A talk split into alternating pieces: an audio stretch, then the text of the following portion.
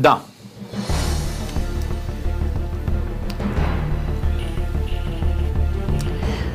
Bun venit la această emisiune, doamnelor și domnilor. Bine v-am regăsit într-o ocazie în care deschidem Cuvântul lui Dumnezeu și vrem să înțelegem din Sfânta Scriptură ce ne spune Dumnezeu pentru zilele de astăzi. Una din marile discuții și marile probleme ale omenirii la momentul de față este cea legată de bani. Ce facem cu banii pe care îi avem, cum procurăm să avem mai mulți bani, uh, dacă sunt oneste metodele pe care noi le folosim în a ne procura uh, veniturile. Uh, ne dorim din ce în ce mai mult, ne dăm seama că putem face mai mult, ne uităm în stânga și în dreapta și vedem că cei de lângă noi au și noi nu avem și atunci suntem din ce în ce mai dispuși să adoptăm metode uneori, să zic așa, neortodoxe, și înțelegem, țin corect termenul pe care l-am folosit, adică necorecte, nedrepte, da, pentru a pune deoparte niște bani sau, de ce nu, să îmi depășesc vecinul prin ceea ce el are sau nu are.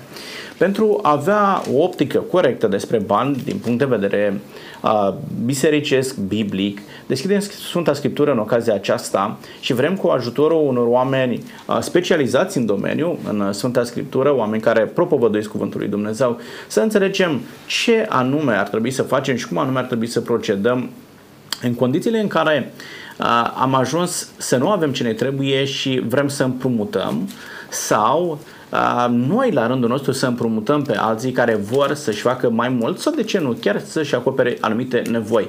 Cum procedăm în situația aceasta? Împrumutăm sau nu împrumutăm și cum ar trebui să procedăm în așa fel încât uh, un eventual împrumut să nu creeze mai mari probleme decât erau înainte de împrumutul acela.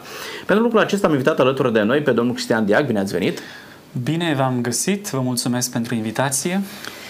Domnul Cristian Diac va reprezenta astăzi Biserica Romano-Catolică și ne va spune ce se întâmplă în rândurile enoriașilor Bisericii Romano-Catolice, dacă există împrumuturi, nu există, cum anume ar trebui să privim, de ce nu banii din, și din perspectiva aceasta. Da? Bine ați venit, vă mulțumesc pentru că sunteți cu noi. Cu multă plăcere. Domnul Constantin Ciobanu este alături de noi, bine ați venit. Bine v-am găsit, mulțumesc pentru invitație. Și din perspectiva Bisericii Adventiste vom afla astăzi cum se raportează enoriașii la partea aceasta de împrumut a banilor și chiar la modalitatea prin care enoriașii înțeleg să își uh, facă niște depozite sau să-și rezolve anumite probleme uh, pe cale financiară. Domnul Diac, suntem în situația în care niciodată nu ne mai ajung banii și vedem din ce în ce mai mult uh, afișe, uh, publicitate. Dacă vii la noi poți să împrumuți cu dobândă mică, dacă vii la noi poți să împrumuți doar cu buletinul, dacă vii la noi poți să împrumuți fără garanții, fără mijloace fixe și așa mai departe.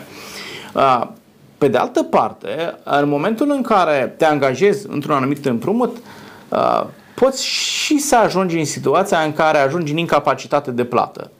Și problema nu este când te împrumuți, ci problema apare în momentul în care ajungi în incapacitate de plată.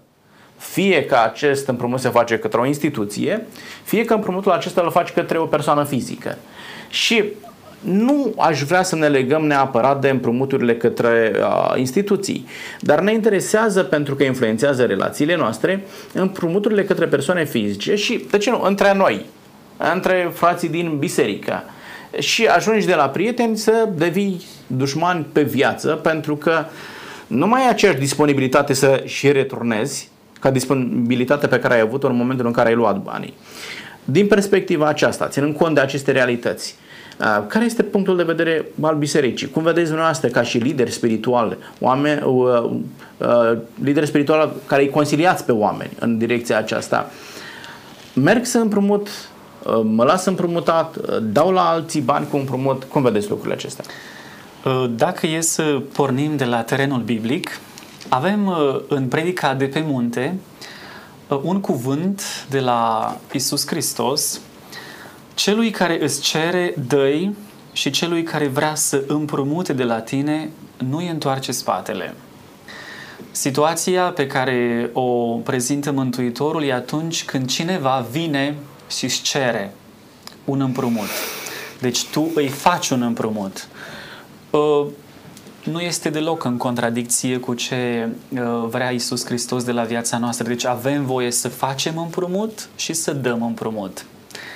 Acum, uh, cât privește viața noastră prezentă, eu sunt de părere că ar trebui să mă întind atât cât, îmi sim, cât este plapuma, nu?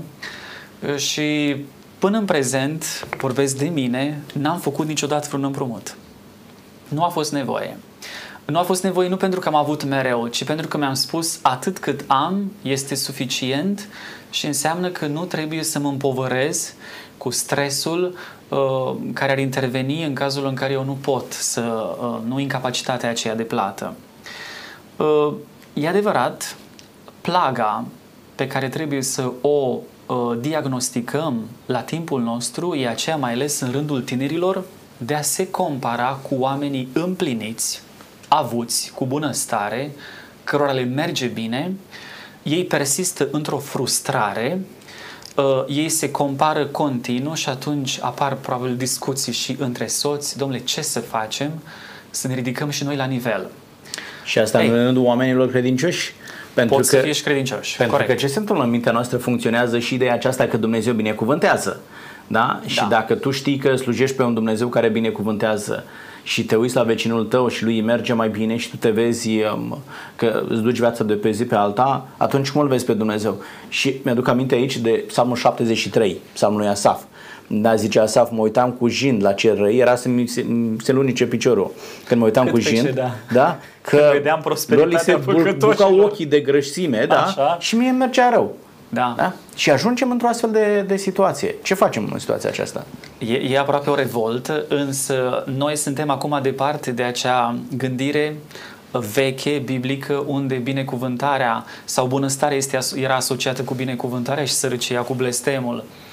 Adică cine era sărac era pentru că Dumnezeu l-a pedepsit și l-a lăsat așa.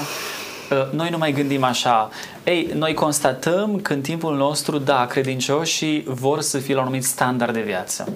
Nu au cum. Pentru mine este un paradox, este o, o, o anomalie scandaloasă ca în timpul nostru oamenii, tinerii, să se lanseze în viața familială uh, cu o împovărare, cu un împrumut care să dureze decenii întregi. Îi întreb, uite, vreți să aveți o casă, da? Trebuie să facem împrumut la bancă. Și cam cât ar dura restituirea? 30 de ani, 40 de ani. Este pentru mine incredibil, este deci o situație atât de deplorabilă pentru că acest om deja este într-un soi de sclavagism, prestează tot timpul și mai spune că noi de fapt nu dăm înapoi ceea ce am primit, ci cu un surplus de, nu știu, 50%. Uh, să nu ai tu posibilitatea să ai o locuință fără această angajare sclavagistă.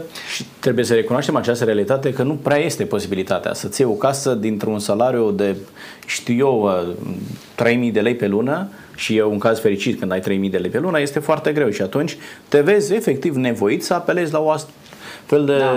de formă de, de a merge mai departe, să-ți iei un împrumut. Da, în privința asta nu știu în ce măsură uh, ar putea găsi ajutor oamenii în Biblie, pentru că, să recunoaște, nu este tematizat acum împrumutul. Da, vorbește Deuteronomul, vorbește și Leviticul. În Levitic, evreul are voie să împrumute fără să ceară dobândă de la conaționalul lui. Ei, aici Însă dacă e problema. vorba de străin, poate să-i ceară dobândă. Ei, și aici noi trebuie să corectăm. Deci am spus să nu vorbim despre împrumuturile la instituții.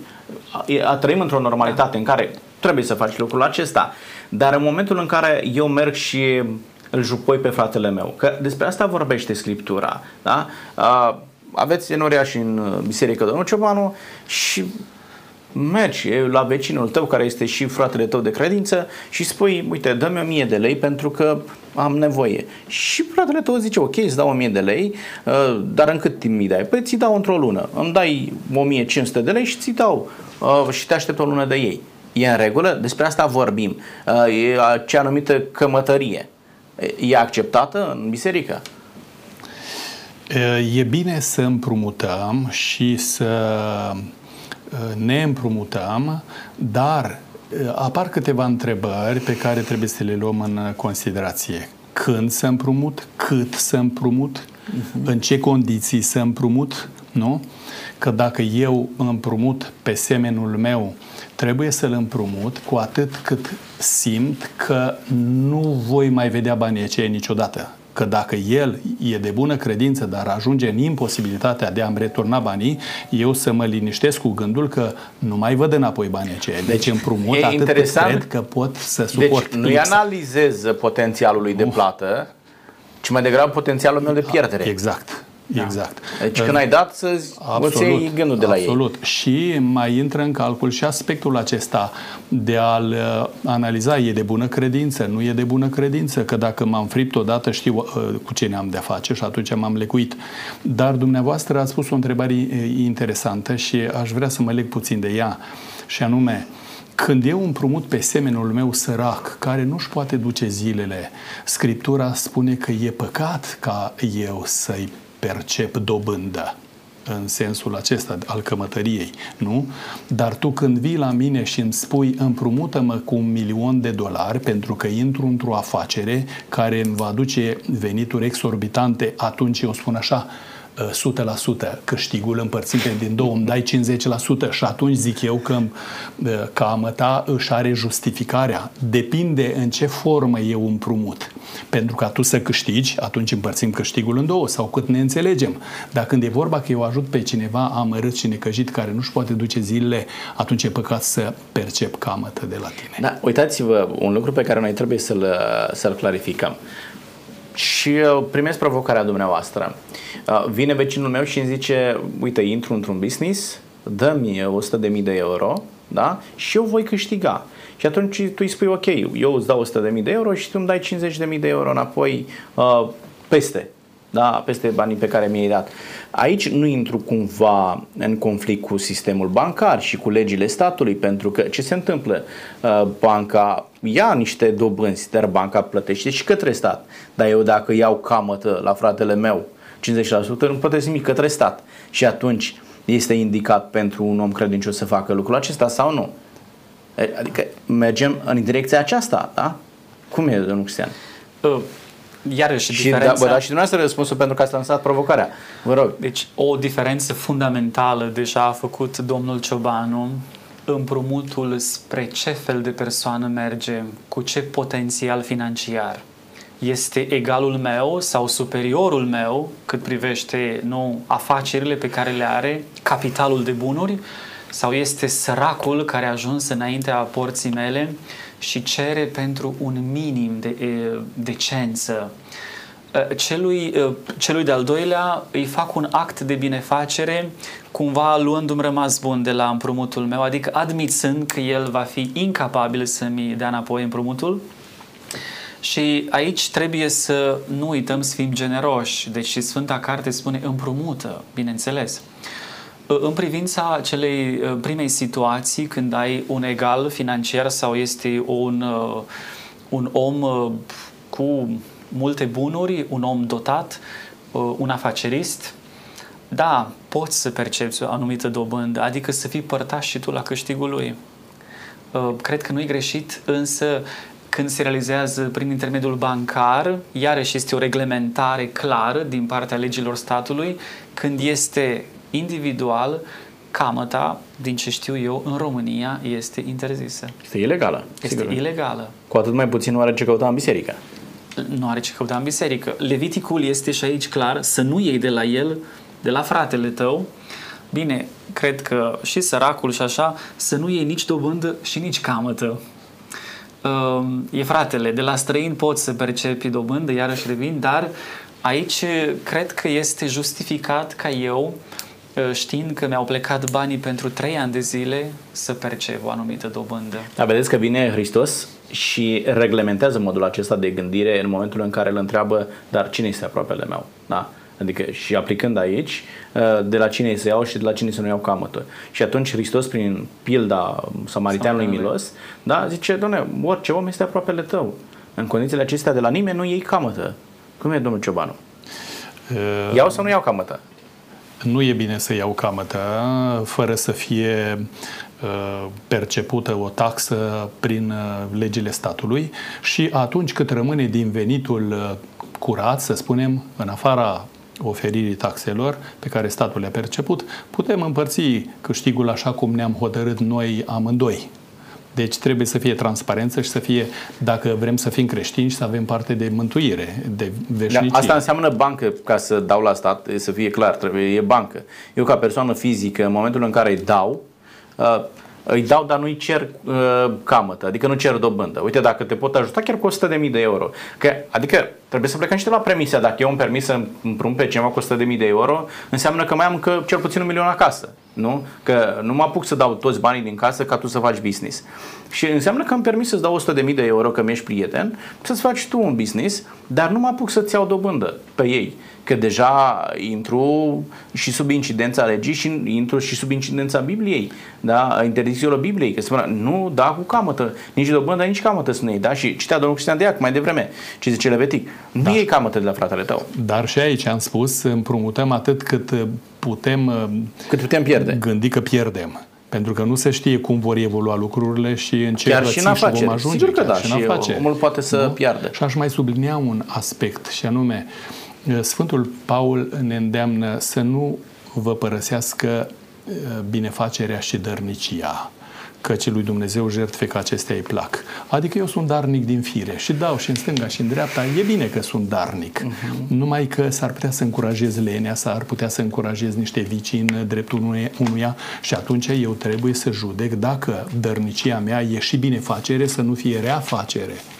Exact. Trebuie să calculez aspectul acesta. Sigur. Și aș mai aminti un lucru, dacă Vă rog. Uh, îmi permiteți. Uh, eu nu sunt adeptul dictonului dă și nu cerceta, ci mai degrabă dă și nu judeca, dacă tot pornești pe premiza aceasta. Că decât să dau și să te judec, da ce faci tu cu ei, da așa, da, da iarăși intrăm într-o poveste care nu este creștinească. Deci e da, bine corect. să fim uh, ok și în privința aceasta. Sigur, vă rog. Aș avea de completat aici cu cercetarea. Eu sunt de altă părere. Bineînțeles, voiam să completez uh, o spusă de-a Sfântului Pavel în uh, Romanii, capitolul 13, la versetul 8, spune să nu datorați nimic nimănui, decât să vă iubiți unii pe alții. Frumos spune. Însă parabolele lui Iisus Hristos vorbesc talanții, de exemplu. Mm-hmm. I-a dat 5, i-a dat uh, 3. 3, 1. 1. Acela a comis o greșeală, nu în sensul că nu l-a valorificat pe acela.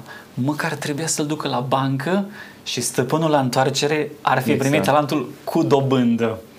Deci Iisus Hristos ar fi lăudat ca un semn de înțelepciune, de istețime, acest gest de a valorifica prin intermediul băncii. Și iată că Hristos banca. este de acord cu sistemul bancar aici, da?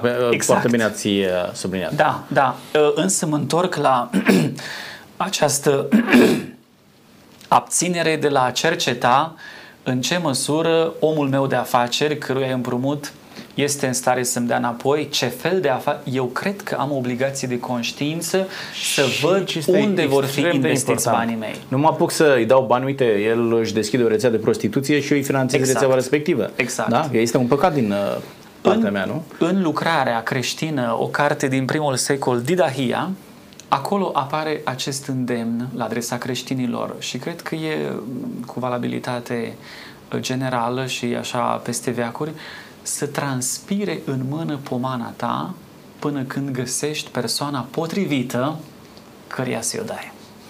Și de ce? Pentru că s-ar putea ca cel care îmi cere să fie un uh, tip perfid, un om rău intenționat. Adică el după ce a consumat alcool acasă în calitate de tată, îi mai dau eu 10 lei și merge și își mai ia două beri ar trebui la prima, primul meu gest de împrumut, să zic așa, că vine la mine, e vecinul meu, să-i dau banii a doua oară când văd că există o repetitivitate, să-i spun, uite, pentru ce ai nevoie? Cum valorifici tu această sumă? Adică are dreptul să stea la mine banul până când fac o analiză cu privire la oportunitatea de a face gestul. Uh, avem astăzi Caritasul uh, nu sunt de acord cu acel narcisism creștinesc care pleacă pe bulevardul Ștefan cel Mare și jubilează în sine, uite, i-am dat și celui, i-am dat și acelui cerșător banii. Uh, Caritasul pe care îl avem noi poate să colecteze bani fără să știe de unde vin și să știe exact cum îi întrebuințează pe proiecte bine definite, familii nevoiașe, copii care au nevoie de o hrană, ă, fără ca eu să împrăști pe drum, fără să cercetez că sunt oamenii eu știu, nu vreau să fiu acum spomenesc de țigan, nu am în vedere nicio categorie, nu țin cont de asta, dar am dreptul să întreb. Mi s-a întâmplat și mie. M-a rugat o doamnă, știți, am un medicament aici, vreau să-l cumpăr, foarte bine, m-ați convins. A doua zi era în stradă cu aceeași cutie de medicament și am zis, dar nu v-am dat ieri. Cerea a doua oară pentru același medicament și am spus că din partea mea s-a terminat împrumutul, s-a terminat gestul de caritate. Dar am întrebat, ei, cam așa văd eu uh, cercetarea. Foarte bine, foarte bine ați, ați amintit și este datoria noastră să subliniem lucrul acesta. Cinstea nu ține de etnie, da? Nu. Uh, și atunci ne raportăm la toată lumea și o tratăm în mod egal, indiferent da. de zona socială din care vine sau etnia pe care o poartă, da, naționalitatea da, da. din care provine și așa mai departe. Domnilor, am plecat uh, în uh, studiul nostru de astăzi de la Deuteronom, capitolul 24, versetul 10. Dacă ai vreo datorie la aproapele tău, să nu intri în casa lui ca să iei lucru pus zelog, ci să stai afară uh, și pe cel pe care l-ai împrumutat să-ți aducă afară lucrul pus zelog. Uh, felul în care ne raportăm la cei care au datorii față de noi.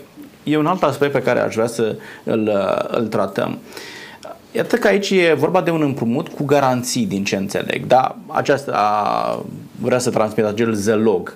Da, e un împrumut cu garanții. Ok, îți dau 1000 de lei pentru lucru pe care l-ai de făcut, dar lași o garanție că tu îmi vei returna. Probabil că aici se întâmplă în mod special când nu ai încredere suficientă în omul pe care îl împrumut și atunci îi ceri o anumită garanție.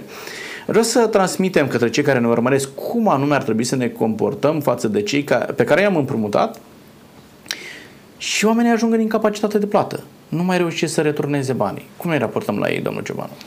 E una când cineva ajunge în incapacitatea de a-ți returna banii sau bunurile pe care tu le-ai împrumutat și alta când cineva te șantajează și vezi că ești dus cu preșul. Uh-huh. E un proverb nu prea cinstit și frumos, dar ne învață un adevăr. Uh, și spune așa, foaie verde de dai, n-ai. Ea nu da, să vezi cum ai.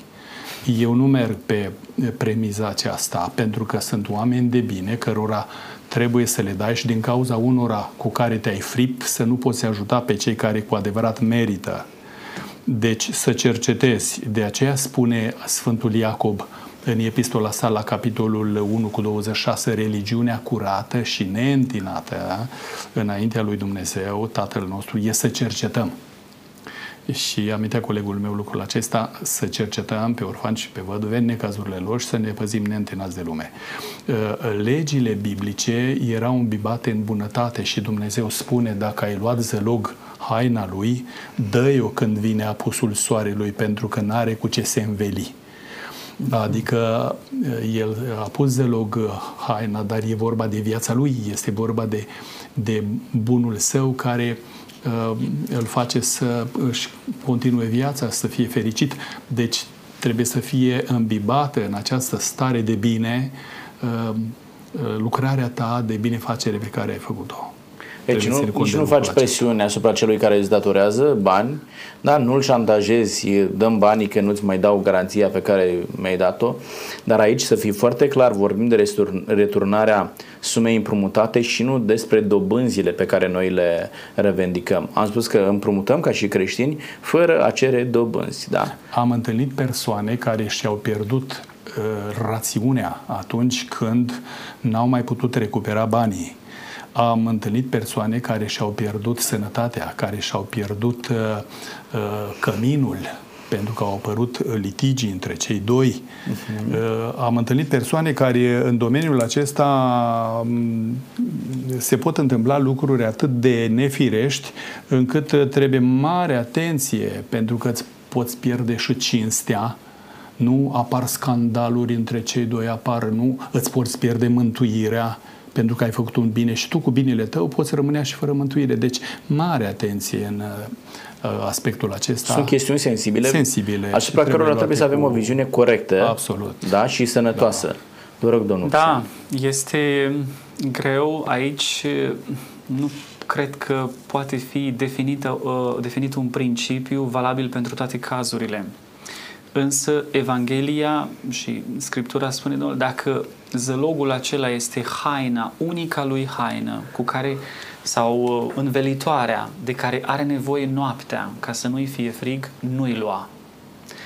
Uh, aici la fel, nu intra peste el, nu-l uh, agresa, nu-i viola intimitatea locuinței pentru că tu vrei musai să îți să iei zălogul.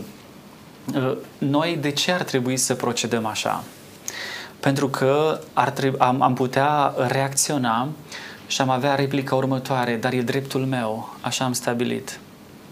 Uh, probabil ar putea să fie o motivație în felul în care se raportează Dumnezeu la noi și cum ne tratează.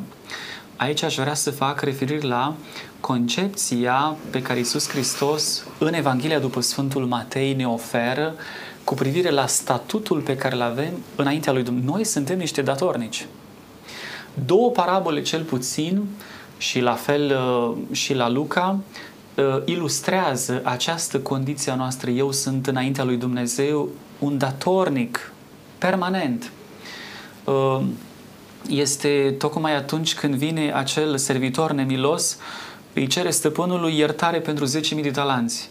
El iese și se comportă exact pe dos, îl strânge de gât pe cel care, care, care îi datora lui 100 de dinari.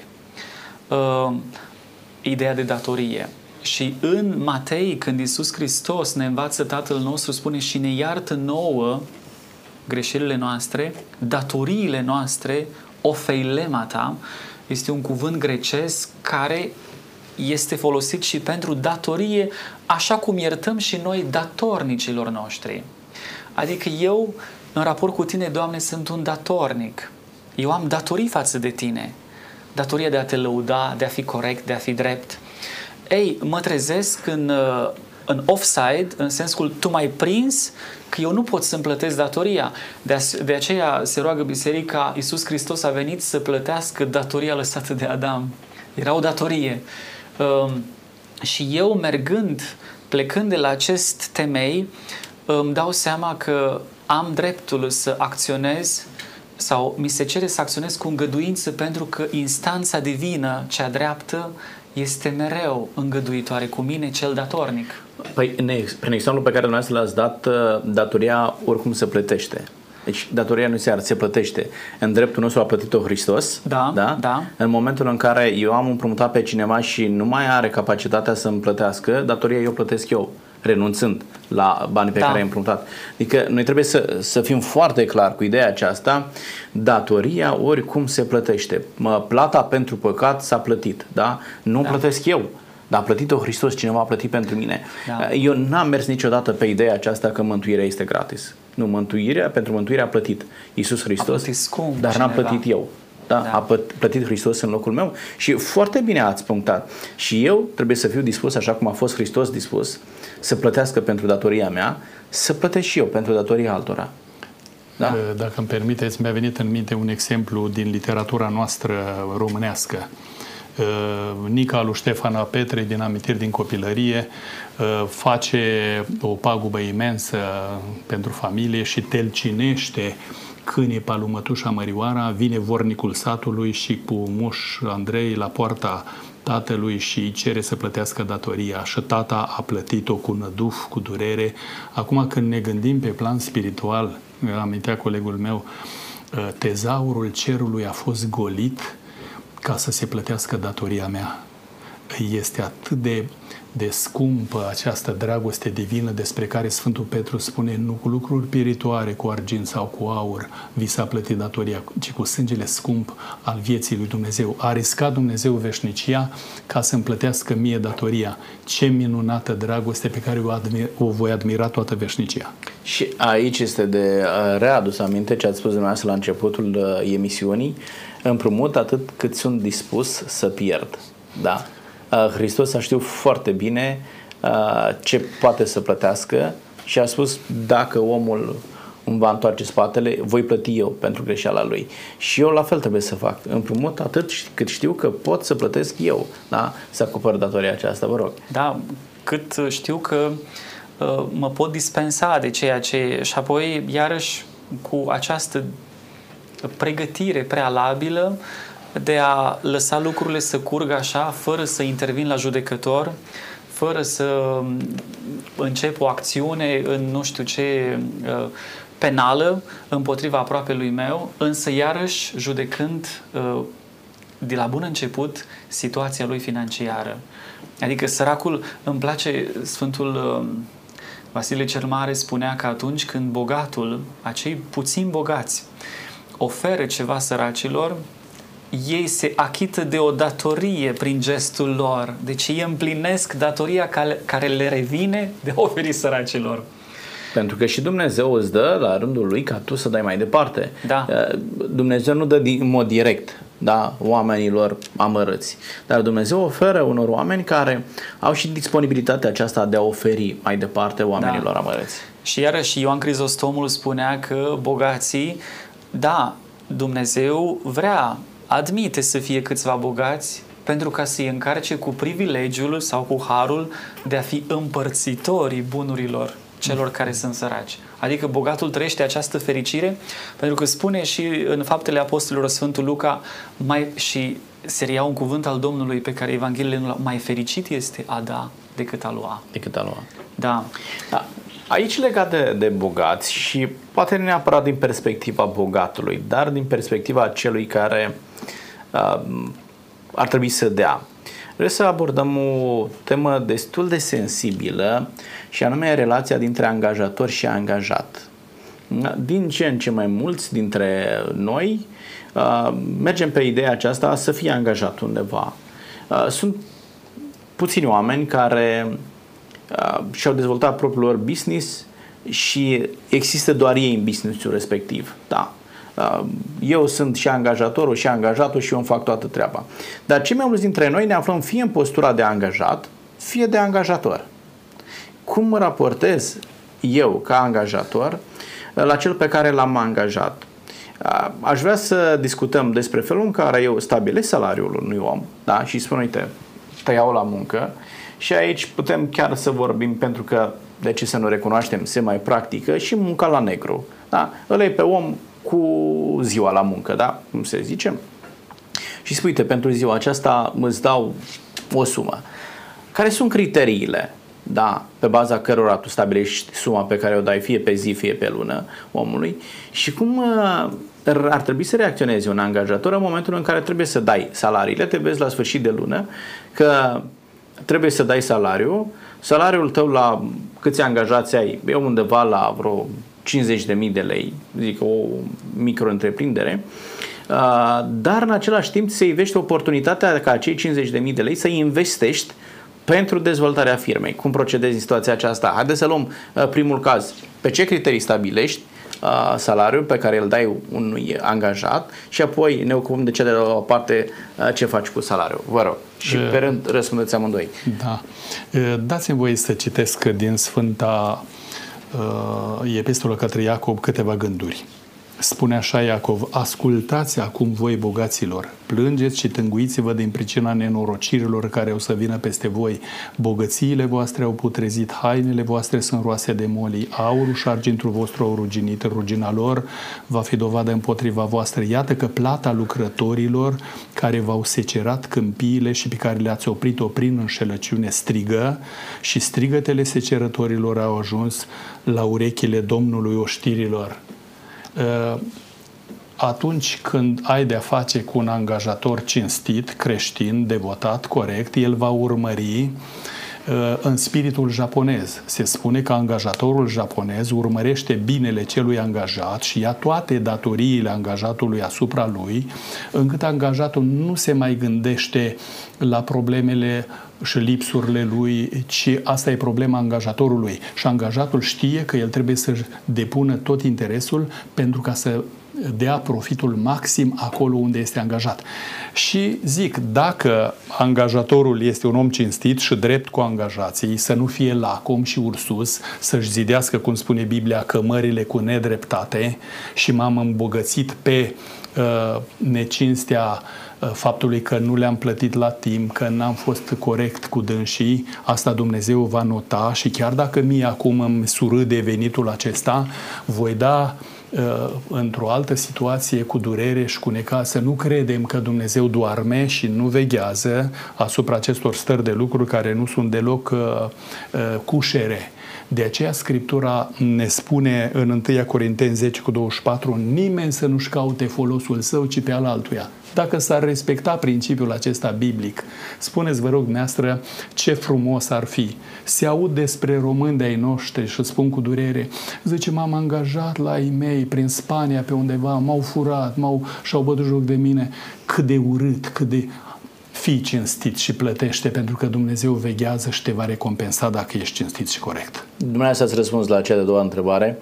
Dumnezeu este foarte atent în momentul în care reții plata angajaților și o investești în uh, afacerea ta pentru a-ți merge ție mai bine și nu te gândești că omul acela chiar are nevoi imediate uh, pe care ar trebui să le acopere. Are familie, are copii uh, care merg la școală, are o soție poate care are nevoie de medicamente și așa mai departe. Și poți să faci un foarte mare rău familiei, mai rău decât dacă nu l-ai fi angajat omul se ducea în altă parte, câștiga în mod cinstit și avea la timp banii și își putea acoperi nevoile pe care le avea. Uh, domnul Diac, spuneți-ne, legați-vă și de treaba aceasta, dar spuneți-ne pe ce criterii, ca să fiu și fair play față de, de angajat, ar trebui să stabilesc salariul unui om, unui angajat? Uh, acum, uh, un angajator trebuie să aibă în vedere și este obligație pentru el să plătească toate serviciile pe care le prestează un angajat, în așa fel încât acestuia să fie acoperite nevoile fundamentale de bază, individuale, însă atunci când este cap de familie, să fie acoperite nevoile familiei, familiei lui, familiale. Uh, și el ar trebui să evite exploatarea angajatului, instrumentalizarea lui, Uh, să aibă în vedere această uh, ritmicitate a muncii încât în societatea noastră, spun, să țină cont de exigența de a respecta ziua Domnului. Pentru că se vede din ce în ce mai puțin că duminica ori sâmbăta ar fi o zi a Domnului. Uh, Acum, fiecare stat trebuie să vadă în funcție de PIB-ul general cum stabilește salariile, uh, cota minimă, de ce un salariu minim este în România mult mai mic decât cel din Germania sau așa. Însă, salariul trebuie să fie în stare să asigure o existență decentă. Uh, bineînțeles, poate să, dar aici suntem la cota de jos, la acest minim cerut. Uh, angajatorului, da, îi se poate imputa tocmai această tendință de a abuza de timpul angajatului. Uh, ați amintit de situația multor români care efectiv au fost uh, exploatați, exploatați în timpurile noastre, uh, reduși la o condiție de sclavi care muncesc nu 8 ore, iarăși aici este o problemă să stabilești cuantumul, orarul de lucru, să ții cont că acea persoană are nevoie și de o, o pe, pentru el de odihnă, pentru alte nevoi care sunt, eu știu, pasiuni sau sunt nevoi spirituale. Însă s-a constatat la mulți tocmai această încălcare uh, și uh, timpul pe care îl afectau mulți români era exorbitant de mult, 12 ore pe zi, nu aveau zile libere și apoi iarăși plata lucrătorului care strigă, ați amintit bine, pentru noi, în catehismul nostru, această plată care nu este, nu, e un păcat strigător la cer. din partea angajatorului să nu dea plata, este păcat strigător la cer și Dumnezeu nu lasă nepedepsit un asemenea păcat.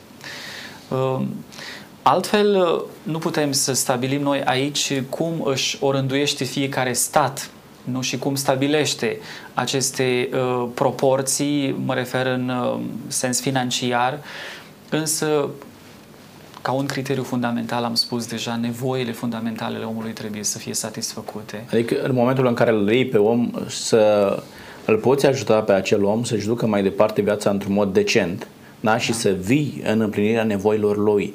Nu te gândi doar la venitul pe care ți-l produce omul acesta, ci gândește dacă omul acela uh, uh, își schimbă viața în bine în momentul în care vine ca angajat la firma ta. Da? Ca și creștin, pentru că noi abordând din perspectiva aceasta, noi nu reglementăm criterii de angajare aici, dar noi vorbim din perspectivă creștină ce ar nume ar trebui să facă un angajat creștin în relație cu angajatorii lui. Gândește-te și foarte bine ați punctat și vă mulțumesc pentru lucrul acesta.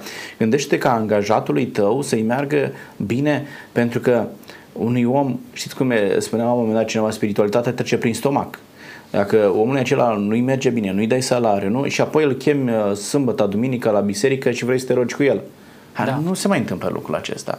Omul nu mai poate să se plece pe genunchi lângă tine când știi că tu efectiv l-ai furat de, de, de drepturile pe care el le avea. Și lucrurile acestea trebuie avute în vedere de oamenii care sunt creștini și sunt în astfel de situații, nu? Uh, Papa Francisc merge până acolo, deci el este intransigent uh, și lipsit de orice clemență față de această categorie de credincioși uh, care sunt plasați bine în societate, ei sunt angajatori și care calcă în picioare aceste drepturi ale angajatului până acolo încât spune Papa Francisc, aceștia sunt excomunicați, sunt lipsiți de dreptul de a lua parte la masa euharistică care înseamnă înainte de toate comuniune.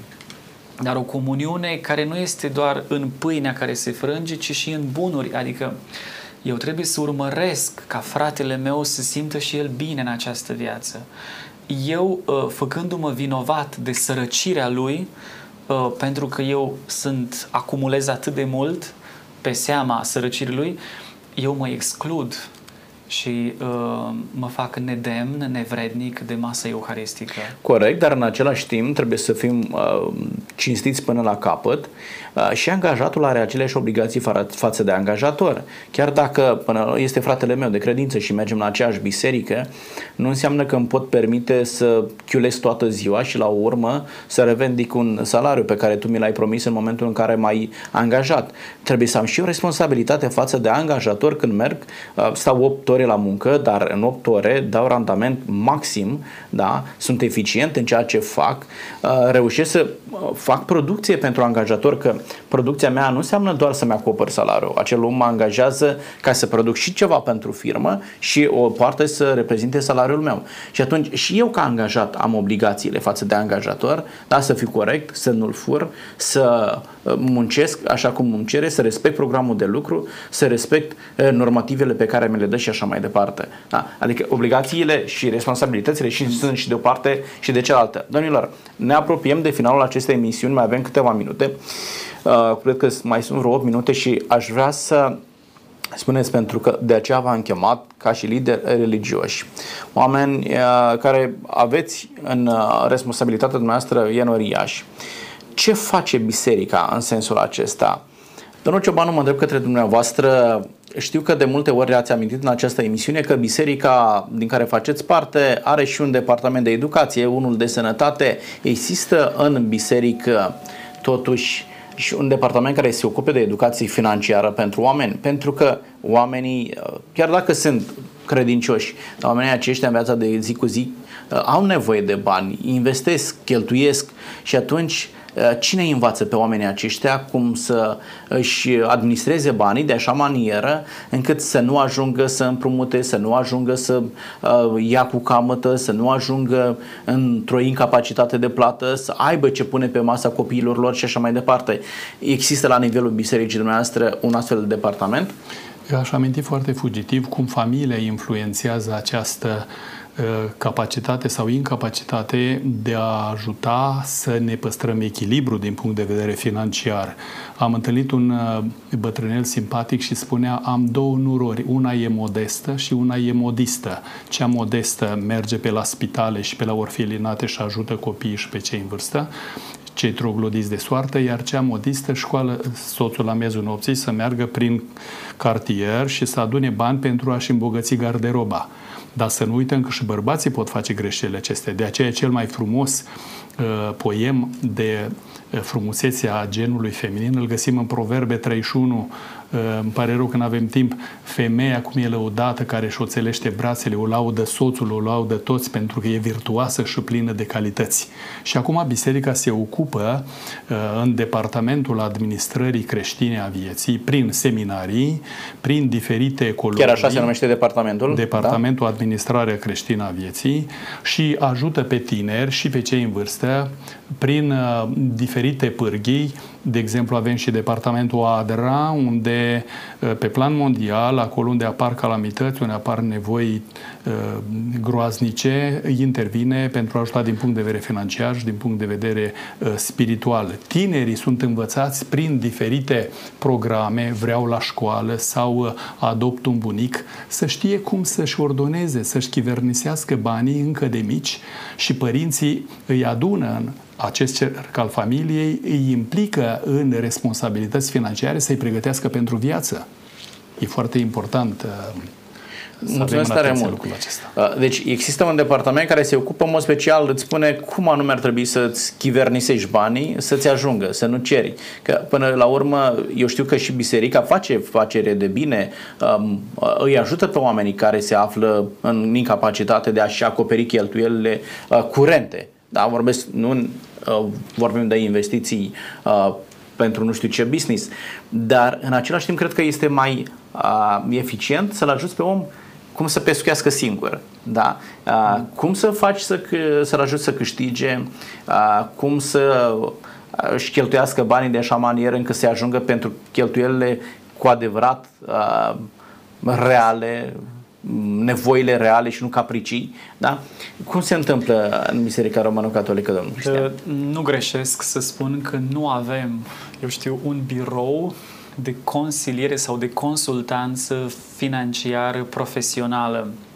Există la nivel de parohie acum se vorbește de un consiliu economic, dar Consiliul Economic um, are menirea de a vedea care sunt cele mai bune soluții și decizii în administrarea bunurilor bisericești dintr-o parohie. Există un asemenea uh, economul diecezan, avem această figură care trebuie să vadă cum merg investițiile și imobilele și așa mai departe. Acum, în aria curriculară, la seminar, știu, în ultimul an a apărut și acest curs Administrarea bunurilor bisericești pentru a-l învăța pe viitorul preot cum să gestioneze capitalul de bunuri, uh, ce să facă cu colecta duminicală pe care o primești de la credincioși, uh, eu știu și cu celelalte bunuri care țin de o parohie, că este vorba de un ogor, că este vorba de o casă sau de un cămin.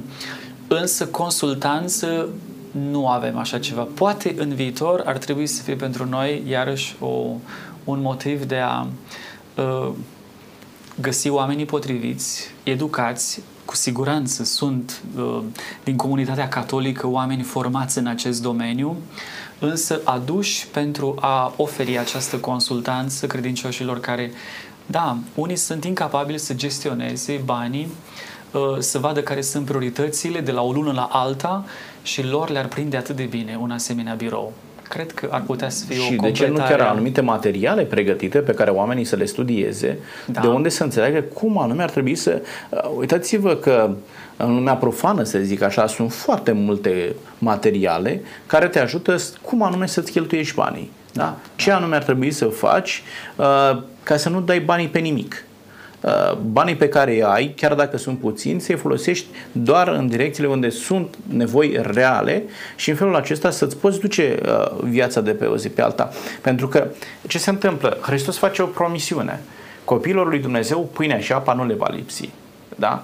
da? Asta nu ține doar de faptul că Dumnezeu îți va da sănătate, îți va da capacitate de muncă, îți va da oportunități să-ți găsești un job, dar mai mult decât atât ține și de felul în care te duci ca binecuvântările pe care le primești din partea lui Dumnezeu să le gestionezi de așa manieră încât să nu duci lipsă și mai mult decât atât intervine și responsabilitatea tu însuți să devii o binecuvântare la rândul tău pentru alții. Da? da? Uh-huh. Vă mulțumesc tare mult. Știu că mai erau foarte multe lucruri de spus, suntem pe final de emisiune, uh, dar fiecare lucru pe care dumneavoastră l-a spus este de folos. Am reținut de la dumneavoastră că uh, din perspectiva lui Dumnezeu, din perspectiva bisericii, nu dăm bani cu camătă, da? Uh, dobânzile și împrumuturile cu dobânzi țin de bănci și de instituțiile reglementate de stat.